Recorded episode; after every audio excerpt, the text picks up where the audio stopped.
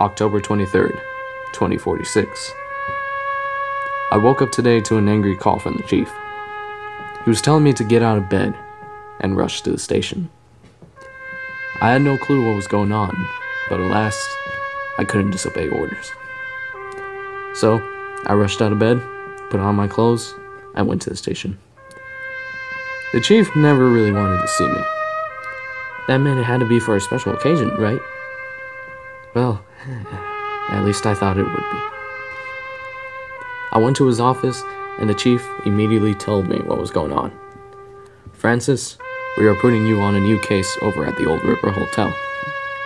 Apparently someone died there, and we need you to investigate it, the chief told me. I had no idea I would get a case today, and really had no encouragement to do it. Though all I said was, yes, sir, and went to the hotel. When I got there, many cops were outside redirecting citizens and were trying to understand what happened. I walked past the officers and went inside the hotel. A receptionist told me to search the room on the twenty-third floor, since the room belonged to the man that died. I walked inside, and the room looked very normal. All I could find was his wallet containing his I D. The man's name was Jack Millard. He was a Bravian soldier until he died. I searched around for clues and found a letter on his table. It was sent from a man that was being hunted by the board for so long. Commander Ajax. Ajax was being hunted for practically destroying Patrice, but the officials never found him.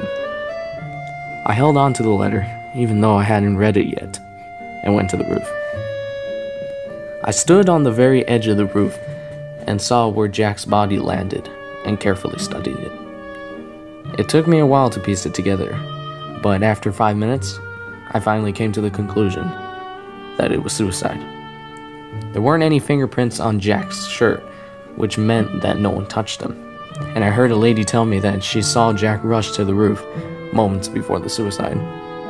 I was exhausted from all the work, so I went back to the police, told them the final conclusion, and went on my way. As I was walking, I could see Maria trying to find out what happened, but all I did was look away and lit up my cigar. Before I reached my house, I took out the letter from my pocket and started reading it. I was expecting it to be just a normal conversation, but when I started reading it, I stood in shock and rushed towards the station.